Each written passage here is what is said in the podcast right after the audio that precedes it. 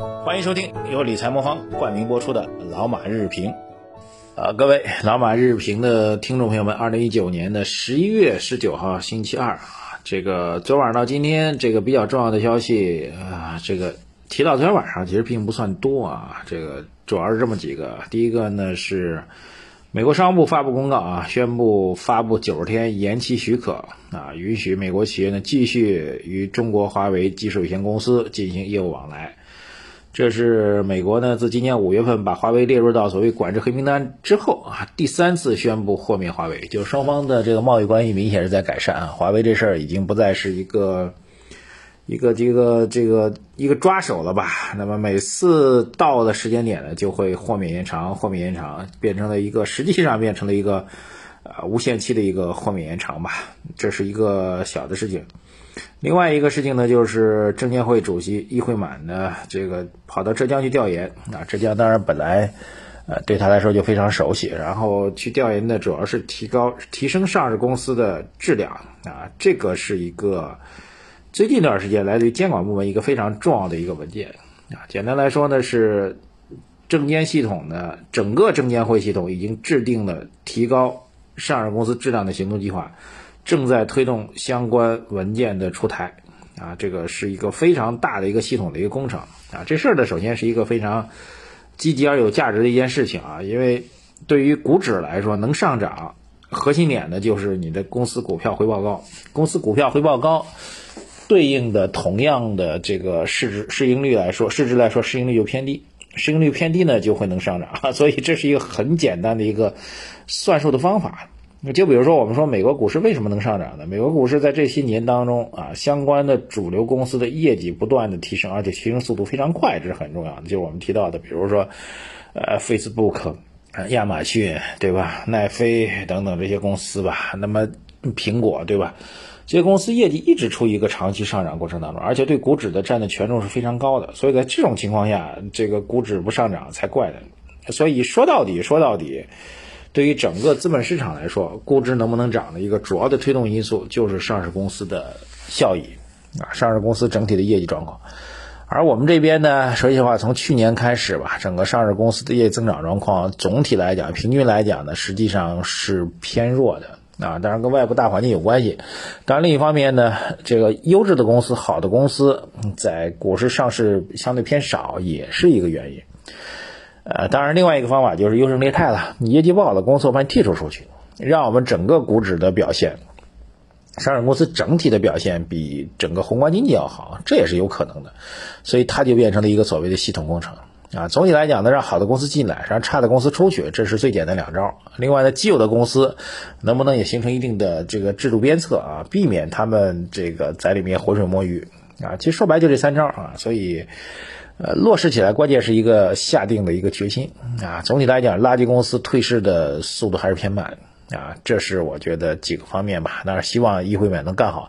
但这事儿呢，说白了是一个长期工程，不是一个短期工程啊。这是第二个事情带给大家。第三个事情就是，我们认为啊，整个货币政策的降息周期正式开启了啊。继之前的这个 MLF 就中期借贷便利下调了五个基点之后，昨天。央行在逆回购市场当中也下调了五个基点啊，这两个五个基点下调呢，实际上针对的是不同的货币资金的结构。中期借贷便利针对的是三个月到半年的这样一个资金的融通啊，就是商业银行向央行的借钱。逆回购呢，针对的是一天、三天、七天啊，这个对对央行的一个货币的借贷啊，是超短期资金和偏中短期资金的这个不同的融资方式。很重要一点啊，我们在整个货币政策调整之后呢，以后我们认为这个严格意义上来讲，所谓之前的存贷款基准利率一次性的下调二十五个基点这种状况可能会越来越少了啊。现在是一个结构性的货币资金市场的一个利率下调，中期的便利，然后这个逆回购，然后包括本月二十号的这个 LPR 都有可能会下调啊。这是第一个整个下调的一个政策的一个变化。另外一个很重要的变化，我们认为这个货币政策开始进入到降息之后，它是一个周期的开启啊，未来会有更多的频次、更多的状况的一个贷款利率的下调，这应该是一个大概率的事件啊，各位应该作为关注。所以货币政策正式开启了一个降息的周期，而且是有可能是小步啊，但是是相对。快跑的形式，因为我们以前降一次息，一次就二十五个基点干掉了。那这次降五个基点，那理论上来讲，完成一次的降息还有还有四五次，所以小步每次五个基点，五个基点有可能的啊，十十十个基点，但是相对于较高频的降息，我觉得概率是比较大的啊。这样的话呢，有两个好处，第一个好处呢是实际上让呃存贷款利率真正的贷款利率吧能够真正的下降，虽然下降幅度可能短期比较小，但另一方面毕竟。啊，我们受到的这个 CPI 高企啊，猪肉价格推动的物价高企，你如果一次降太猛，万一把这个 CPI 搞得太高，确实这个监管部门调控部门压力也比较大。所以小步快跑概率是最舒服的，一方面真的能够让利率水平降下来啊，不会受制于这个猪肉价格一直不降。另外一个呢，我们这边慢慢降着，那边猪肉价格说不定控制住了，控制住之后呢，将来说不定动作再大一点啊，这应该是一个。比较好的一个抉择方法吧，所以各位一定要记住啊！从二零一九年的接近年底时间开始，我们确定啊，新一轮的降息周期正式开始了。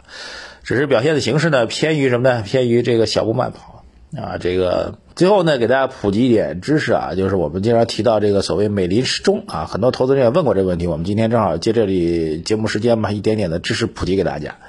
美林时钟认为呢，整个宏观经济运行呢，大概处于四个阶段啊：复苏、过热，然后衰退，然后是滞胀。